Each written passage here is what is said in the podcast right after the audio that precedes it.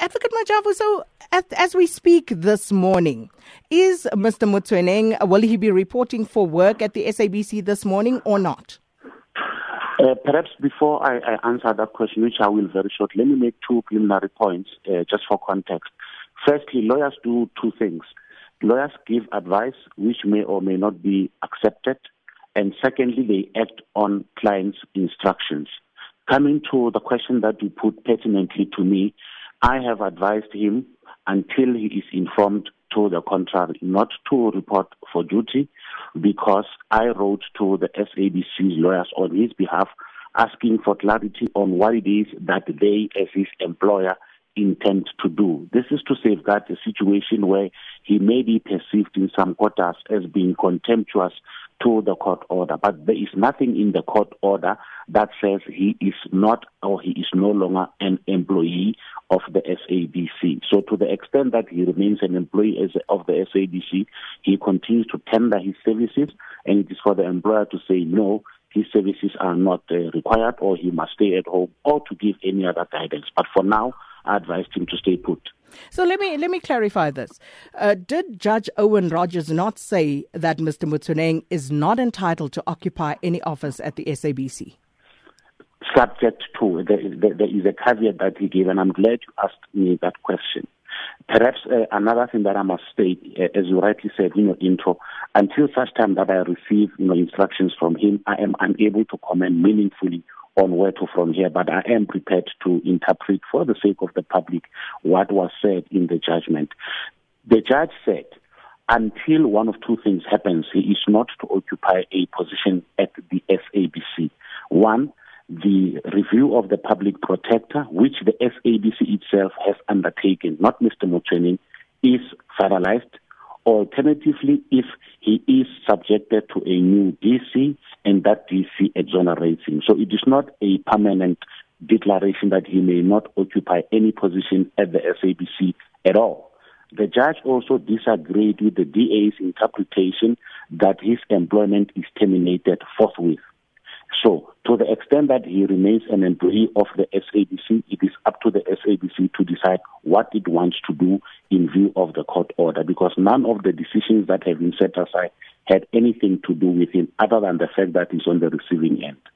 So, what will you be advising your client this morning? I'll be a very silly lawyer if I were to discuss my advice to a client in public. Uh, as you would know, that it is governed by attorney-client relationship, unless he decides, you know, to disclose that. But I can assure you that the advice would be in line with the law. It will also be in line with making sure that all his labor and other constitutional rights are protected. I'm one of those decent fellows. I stick by my clients. I fight all the way. But obviously, I have to remain within the ambit of the law. And until I consult with him later today, I'm unfortunately not at liberty to share with you what it is that my advice would be and what the instructions, if any, from him would be. But I think it is only fair to say that the way the media has interpreted this judgment is with respect incorrect. The judges were very clear that they are not in agreement with the contention that he is no longer an employee, which is what the DA went to court for. They went to court for a number of things which are lost in the media. One, they wanted to have the DC that we conducted in December that exonerated him declared null and void, purely because they said that that DC should not have inquired into the merits. It should have inquired only into the appropriate sanction. Why? Because the Constitutional Court in February indicated that the findings and the remedial action of the public protector are binding. So they interpreted it to mean that to the extent that the public protector made factual findings against Mr. Motsoeneng, all that the DC had to do was to sanction him, which is to punish him. We contended that we don't have a difficulty going through a million DCs. However, it cannot be a DC only that deals with the sanction because we felt that it would not be in accordance with the law. The court agreed with us. The public protectors, lawyers distanced themselves in open court with the contention by the DA that the DC that she contemplated was a DC of the sanction only. So to that extent, you know, we have indicated, and we have also indicated from right at the beginning that Mr. Motsoeneng has no difficulty going to any DC that his employer may institute, and that is why he went to the DC in December. Rightly or wrongly, it has been said that he must go to another DC, He's prepared to go to that DC. We even went so far as agreeing in court on possible retired judges to chair that DC again if the courts were to direct, uh, you know, uh, accordingly. The second thing that they went to court for was to set aside his recent appointment as a group executive of corporate services. Again, that position he did not give to himself. It is the employer, the SABC, that appointed him in that position. And I do not think it is proper for us to even enter that debate, other than to say, let the employer decide what they want to do. If the employer is going to abide by the court order, so be it. If the employer decides they're going to challenge uh, this decision, then they must do it. And until such time that they do so, it would not be wise for Mr. Motsoeneng to even enter into that fray because it is not really his fight, other than the fact that he is an affected employee. And that is where the issue is at the moment, my sister. So, will he be within his rights to return to work this morning? He would be, strictly speaking, because the suspension that is spoken of in the court order is on the understanding that it is a suspension pending the disciplinary proceedings. And if you read that judgment, the judges deal with how those disciplinary proceedings are initiated. They say those disciplinary proceedings are initiated when he receives a charge sheet, which is normal procedure. And they also give the timing that it must not be more than two months. Thirdly, they say it must be independently checked it must also be uh, independently prosecuted, all of which Mr. Motsoeneng does not have a problem with. Now, it is not for him to charge himself. It is for the employer to decide how quickly, how soon they want to charge, and assuming that the employer intends to abide by that decision. Now, at the moment, we do not know what the SABC intends doing, and it is on that basis that I wrote to them as early as last night to say, chaps, what is it that you want to do so that uh, we have to advise our client accordingly? And, and, and the SABC is yet to respond to me. I know the DA wrote to the SABC giving them a deadline to respond by 5 o'clock yesterday. I am unaware whether or not the SABC has as yet responded to my letter and to the letter of the, of, of the DA. Mm. Strictly speaking, you know, uh, this, this is one of those things where the, the, the law doesn't necessarily provide you answers. People think that it's as simple as that. But obviously, anybody who's affected by this, including Mr. Motsoeneng, may appeal if they so wish, if there is merit in, in, that possibility. So can the SABC, so can the minister. But at the moment, it's still early days, my sister, and I'm very wary to put my foot in it because I don't want to assume that uh, you know um, my, my, my instructions may be something that is in line with what my advice may be. I prefer to respect Mr. Motsoeneng's rights and wait like all lawyers should do, wait for his instructions. But uh, the word until that the judge uses, he says, okay, Motsoeneng is not entitled to occupy any position in the SABC. That is until the public protector's report is set aside or the disciplinary processes against him is concluded.